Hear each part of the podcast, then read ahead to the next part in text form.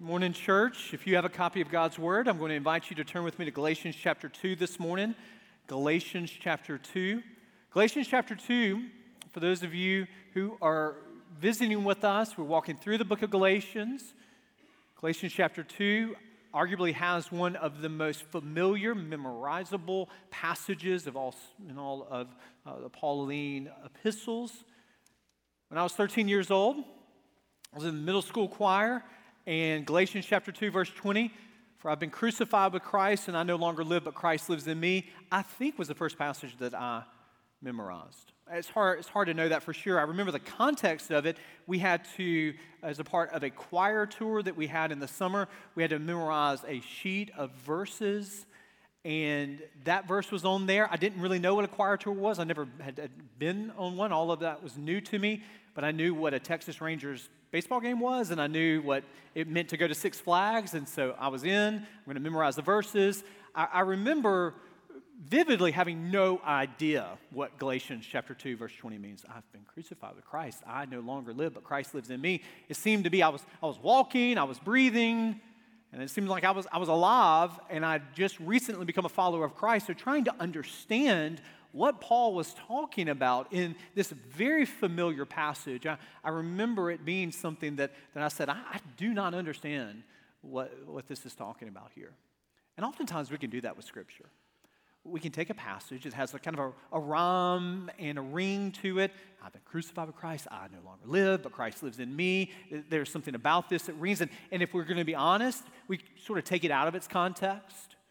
We lose a little bit of the surrounding meaning to this passage. So what I want us to do is to hear what does it mean to be in union with Christ, as Paul would talk about it, and not only just the close-up, Galatians 2, verse 20, but I want us to put a panoramic setting on our sermon hearing this morning. I want us to hear all of Galatians 2 that help us understand what does it mean to be united to Christ, to die to self, and for Christ to live in us. Well, it means four things. It certainly means more than four things, but in this passage, I want you to hear four truths that are connected to Galatians chapter 2 for your identity, my identity in Christ. And the first truth from Galatians 2 is that our courage is found in Christ. Notice with me in verse 1 through verse 6. Then after 14 years, I went up again to Jerusalem with Barnabas. This is Paul talking, taking Titus along with me. I went up because of a revelation and set before them, parenthetically he says, though privately before those who seemed influential, the gospel that I proclaim among the Gentiles, in order to make sure I was not running or had not run in vain. But even Titus, who was with me, was not forced to be circumcised, though he was a Greek, yet because of false brothers, secretly brought in, who slipped in to spy out our freedom that we have in Christ Jesus, so they might bring us into slavery. To them, we didn't yield in submission even for a moment so that the truth of the gospel might be preserved for you, the church in Galatia. And from those who seem to be influential, again, parenthetically, what they were makes no difference to me, Paul says. God shows no partiality, comes back to it. Thus, those I say who seemed influential added nothing to me. So Galatians chapter 2 is picking up on Paul's travel itinerary in Galatians chapter 1, verses 17 through 24. What happened after Paul's Damascus Road experience? What did he do? The early church was there in Jerusalem. There would be the temptation to think Paul, after he became a Christian, went to Jerusalem. But Galatians 1 says he didn't. Intentionally, he didn't. Goes to Arabia first, then he goes to Damascus, and then after that, for 15 days, he goes to Jerusalem. 15 days he goes to Jerusalem. Then in Galatians chapter 2, we hear 14 years later. So Paul has his ministry. 14 years later, he receives a revelation to go back to Jerusalem. What was the sense of that revelation? Was it a dream? Was it a vision? Was it someone that came? We don't know. We know everything we need to know in the Bible. We don't know everything that we might be curious to know. So we don't know what the source of that revelation is. It does seem that this might be connected to Acts chapter 11, where Paul and Barnabas and Titus are in conversation with the Jerusalem church about famine relief. There was a famine in Jerusalem. So the thing about Barnabas and Titus that you need to know is that Barnabas is a Jewish Christian. Titus is a Gentile Christian. Barnabas Paul, they've been circumcised. Titus hasn't been circumcised. They show up in Jerusalem. They begin to compare notes. And early on in the Jerusalem church, there begins to be this threat. Jewish Christians who said, yes, having faith in Jesus is very important, but you need to add to your faith in Jesus, you need to add observance of some of the Jewish laws. And one of which, the primary one, is you need to be circumcised. Christ plus circumcision. Who hasn't been circumcised? Raise your hand. Titus was there, never been circumcised. And what does Titus do? You got these Jewish Christians leaders right here in Jerusalem saying, this is what you need to do. And Titus says, No, I'm secure in Christ, and I know that faith alone in the work of Jesus alone is enough. I don't have to add to that. Paul stands beside him and says, nope, he's exactly right. He doesn't have to do that because his faith in Jesus is enough. You don't have to add to that. So here's Titus, here's Paul early on. You could imagine going back home center, the very center of the church movement, there could be a temptation for Paul to say, Titus, you need to do this. If we're going to have credibility with our ministry, you just need to do this. But what does Paul do? He says, no, the gospel's enough. It's enough. And there is a principle to learn from this really specific circumstance in the early church, and that is this, that when our confidence is found in Christ, we're able to resist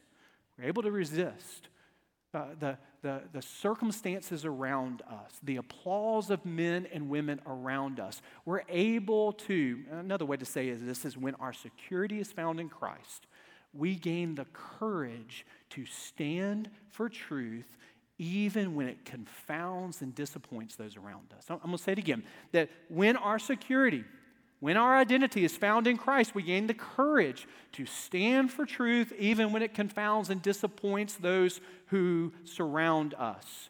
Our chapel choir led us, along with our middle school choir, they led us this morning. And church, were you not excited about that? Let them hear that this morning. It's really good this morning. Okay, so they led us this morning, and what did they sing? They sang that I am not ashamed of the gospel. And this is a powerful passage because the very thing that I'm talking about in this passage here is to you, and it's to me, and it's to every one of us that are in this room. But if your identity is not in Christ, and if your security is not in Christ, you're going to miss this. You're going to think that I have to do what my friends do to really be somebody. I've got to go to where they're going to really be somebody. I've got to do what they're doing to really be somebody. And when you're 13 or 14 or 15 or 16 or 17 or 18, there can be a sense of who am I? And if you're not careful, you can be able to listen. Who's going to applaud me? Who's going to celebrate me? And then that's where I find my identity. Now, guess what? Middle school choir, guess what? Chapel choir, you don't grow out of that. That these people that are here in this very room, they struggle with that too. You struggle with that. You can let them in on that. That sometimes the applause and the accolades and the achievements, they can define us more than Christ in us defines us. And so there are none of us, whether we have our teenagers before us here or you in the pew, that don't struggle with where is my identity found. And when your identity is rested and is rooted in the work of Jesus, we're able to disappoint some well-meaning people at times, maybe even confound coworkers, maybe even family members who say, I don't understand how you're spending your time and spending your money because there is another way to do that, but you're doing it this way, and you say, I'm rooted in Christ. My identity is not found in accolades. It's not found in applause. All of us need to be reminded of what we learn of in this foundational passage that our courage is found in Christ. But secondly, this morning, our cooperation is found in Christ. Look what Paul says. It starts in verses 7, moves to verse 10. On the contrary, when they saw that I had been entrusted with the gospel to the uncircumcised, follow this argument. Paul says, I've been entrusted with the gospel to the uncircumcised, just as Peter, James, and John, the people back in Jerusalem, they've been entrusted with the gospel to the circumcised. Same message, different audiences. Again, Paul, verse 8, for he who worked through Peter for his apostolic ministry to the circumcised worked also through mine for the Gentiles. Notice the repetition. This is all Paul saying. I have a ministry, same message. Mine's primarily going to those who are not of Jewish ethnicity, Jewish background. Peter, James, John, the Jerusalem church, they have a ministry. It's not just to Jewish people, but primarily it will be. Then he picks up in verse 9. And when James and Cephas and John, who seem to be pillars, this can be confusing because all of a sudden we have Cephas in here. Who in the world is this? Cephas is Aramaic for Peter. You remember Jesus back in the Gospels, calls him rock here. So this is, anytime you see Cephas, think Peter, Peter, Cephas here. So when James and Peter and John, who seem to be pillars, perceived the grace that was given to me, they gave the right hand of fellowship to Barnabas and me, that we should go to the Gentiles and they to the circumcised. Only they asked us to remember the poor, the very thing I was eager to do. What is Paul saying? We compared notes. They have a ministry. Their ministry is to the Jewish people. Our ministry is to the Gentiles. Same message, different methods, same message, different strategy. This is okay. They're not in competition, but they are in what? In celebration. They're in cooperation. Not, one's not a threat to the other. They're saying, hey, we can agree on this deed ministry that we're going to remember the poor. Again, that connects us back to Acts chapter 11. If there's a famine in Jerusalem here, even when Paul and Barnabas, they're traveling, they're taking up a collection to be able to bring back to those that were in distress in Jerusalem. So they can say, even that the message is the same, the audiences are different, the message is the same, strategies are different. We can agree that we're not in competition with one another, but we're in collaboration with one another. This is a really important truth to hold on to. It's really important when you love the church that you're a member of. It's really important when you're a part of a church that you celebrate its heritage and its present, and you pray with great anticipation for the future. It's really important then. And I'm looking out at a group here that loves this church and praise God for the faithfulness of this church for 95 years. And until the Lord Jesus comes back, we pray that God would find us faithful. And we celebrate his work in this church, but while we celebrate it, we also know that God's work is larger than Dawson. And we celebrate his work in our church, but we also celebrate his work far beyond our church. In other denominations and in other strategies and other ministries, and they're not in competition, but as long as the gospel is at the center, we are in collaboration with one another. I remember a few years back, we were vacationing because most of the Sundays that I have, I'm doing something on Sunday, and so we are always worshiping together as I preach, but when we're on vacation as a family, we're able to worship together. I'm able to sit by my family. That's why we love vacation, because one of the things is we're going to worship at the beach, we're going to worship in the mountains, and we've been able to go to different denominations and different styles of church. I remember a few years back we were in Disney. We had our big Disney trip, which had two real wonderful highlights for me. One highlight is there's a bridge that you cross over and you can watch Splash Mountain. The people come down Splash Mountain, and there are these railings and that overlook bridge. And one of our sons was of the age where his knee, his leg, went between the railings. He said, Dad, I'm stuck here. So what did I do? I just yanked him, and he didn't come out. And it really hurt his knee. He said, ow, that hurts. And so his mom very gently says, well, bend your leg, do that, do that. He could not get out of the railing. It was not a good time here. So all the Disney EMTs came. We had the walkie-talkies. We had Mickey and Minnie that descend upon us. All the Disney cast members come to us. They have all of this ice cream that they're given to us, free ice cream. All of these snack passes for the rest of the day, the rest of the week, they're given to us. And then the best part of it, endless fast passes for the rest of the day. So this is, some of you are going to Disney. You're going to Disney in the coming months. You're going to Disney this summer. One of your children have to be sacrificed for the better of the family. It's only one of them, and it's for the good of all. The whole rest of the day, we had all this ice cream. We were going to all these fast passes, and one son, like Jacob, had a limp the whole time, the rest of the way. But suck it up. It was worth it.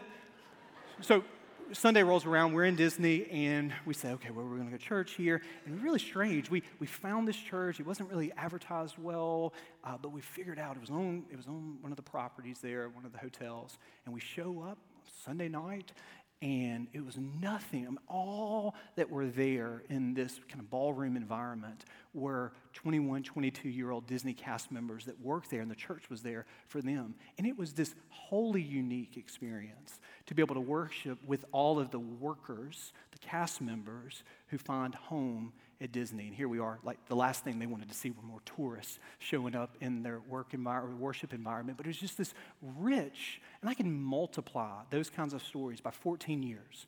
Being able to worship in Presbyterian environments and racially diverse environments, in churches that meet in storefronts, in churches that meet in historic sanctuaries with ornate stained glass windows, with churches that cut the lights all the way down and cut the guitar and all the amplifiers all the way up, and with churches that say, stand up, grab your Broadman hymnal, and we're going to sing the first, the second, and the last stanzas of hymn number 374. And then you go and they say, we're going to sing all five stanzas. And everybody goes, all five stanzas. We don't sing all five stanzas here. So you've been in these kinds of churches, and you realize the broadness of the body of Christ and how amazing it is. And when we look around us in our own community, and when we look around us in the state of Alabama, we look around us in our nation and then in this world, we say, praise God for Peter and Paul kinds of churches. Praise God for the diversity of the body of Christ and the unity that's at the center of that. So praise God for gospel-centered Anglican churches. Praise God for gospel-centered Presbyterian churches. Praise God for gospel-centered Methodist churches. Praise God for gospel-centered Pentecostal churches. Praise God for gospel-centered non-denominational churches. Praise God for the diversity of the body of Christ and the unity of the body that is far greater than what any church, no matter how great the church is, alone can do. It's a preview. This is where we're headed to. A worship service in Revelation that says every tribe, every tongue, every nation worships together. And all of the diversity, but unified by that common adoration of our Savior. And Peter and Paul said, look, we're not in competition with each other. You go do your thing. We're going to do ours. And we celebrate the unity in the body of Christ. Our cooperation is found in Christ. Our courage is found in Christ. Our conviction is found in Christ. The story picks up.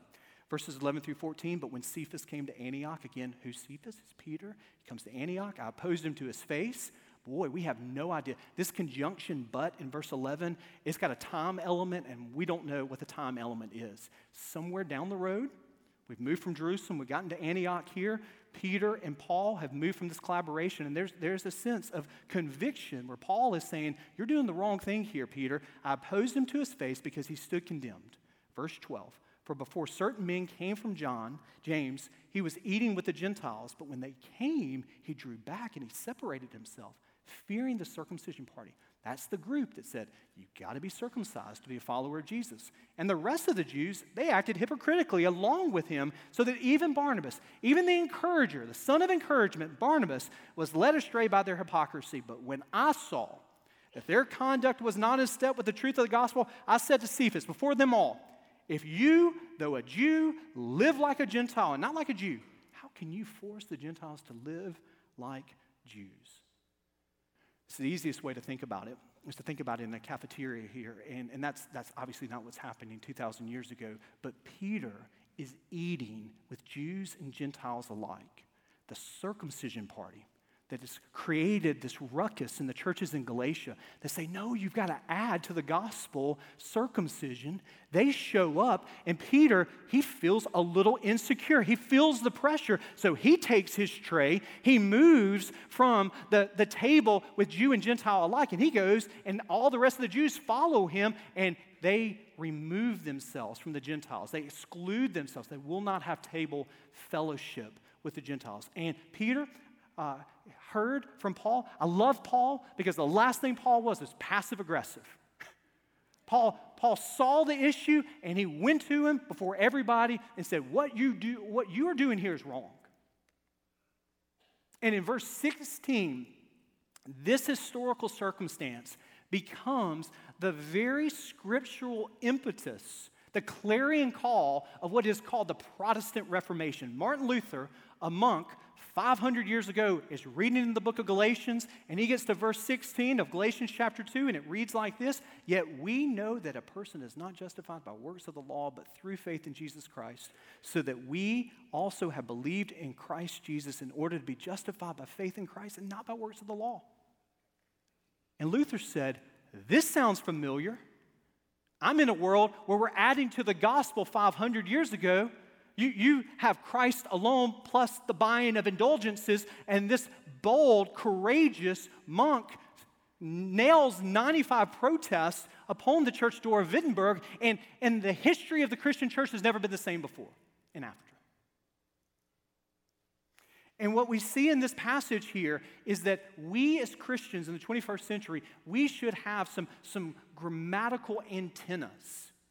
We should be conjunction resistant when it comes to certain words of our faith. When you hear people say Christ and the gospel and faith alone and Christ and the works, Christ and baptism, faith and church membership, when you hear that that's what justifies you, Luther would say, Paul would say, hold on.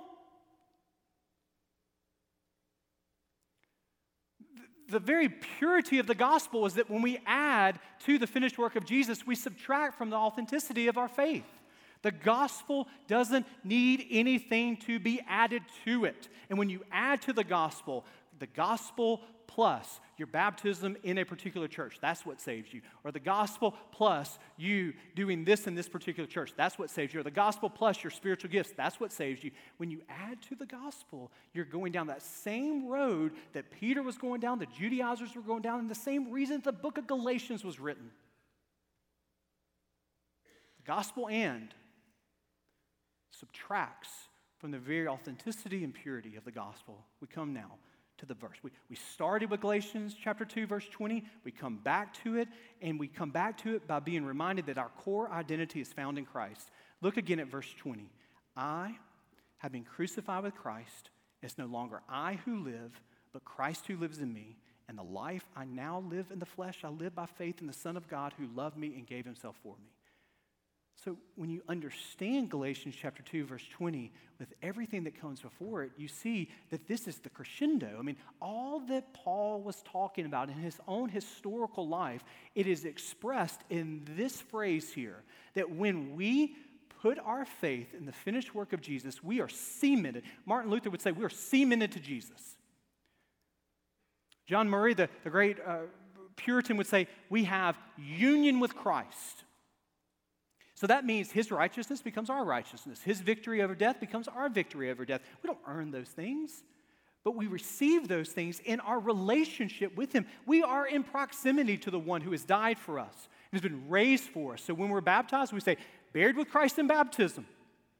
We die with him to our old self. And when we are come up out of the water, we say, raised with Christ in newness of life. So his resurrection becomes our resurrection. That's a part of our justification. That's a part of our sanctification. And that is a part of our destination, our glorification.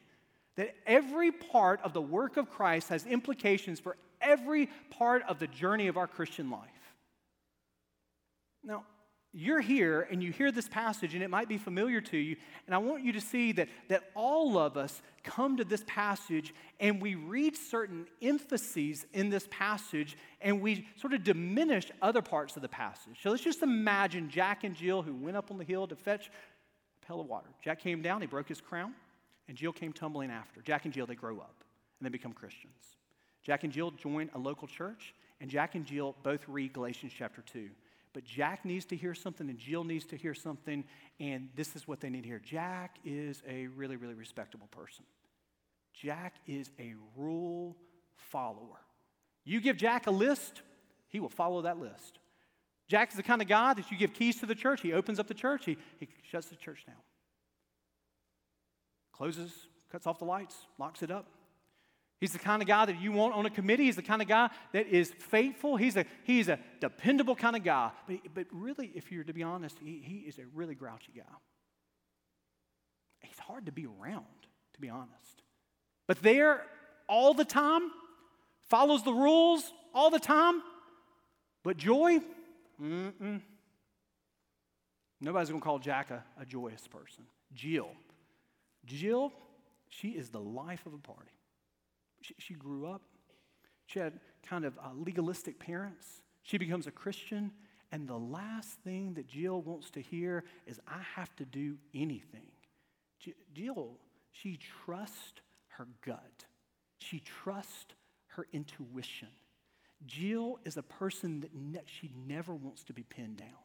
She never wants to be boxed into a corner. She never really wants to commit. She wants to follow Jesus, but she really doesn't want to be in a corner saying that she has to do this or not do this. She wants to be able to follow her intuition and her gut. Jack needs Galatians 2:20. He needs the last part of this verse that says, I live by faith in the Son of God who loved me and gave himself for me. Jack knows that he was saved by faith, but he is trying to work to earn his sanctification. And there's no joy in his life because he's misunderstood that it's not the keeping of rules that saves a person. It's not the keeping of the rules that makes a person right with God. We are right with God in Jesus, so we pursue holiness. His divine yes, his divine love has been given to us. So out of what he's done for us, we're propelled to obedience, not to earn God's love, but because God has shown us his love. Jack needs to hear the last part of this verse. And Jill, well, she needs to hear the first part of this verse. I have been crucified with Christ. It is no longer I who live, but Christ who lives in me. For Jill, there's still a lot of I. There's still a lot of me. I don't like that. I don't want that. For Jill, she needs to hear, as a follower of Jesus, the call to deny self, to take up her cross, and to come and follow Jesus, even when it goes against what she wants to do and is comfortable to do, even when it goes against her intuition and her gut. So Jack and Jill, they're in this church. You know how I know they're in this church? Because they're inside of me. There's a little bit of Jack, and there's a little bit of Jill in every follower of Jesus. And that's why we need this invitation this morning.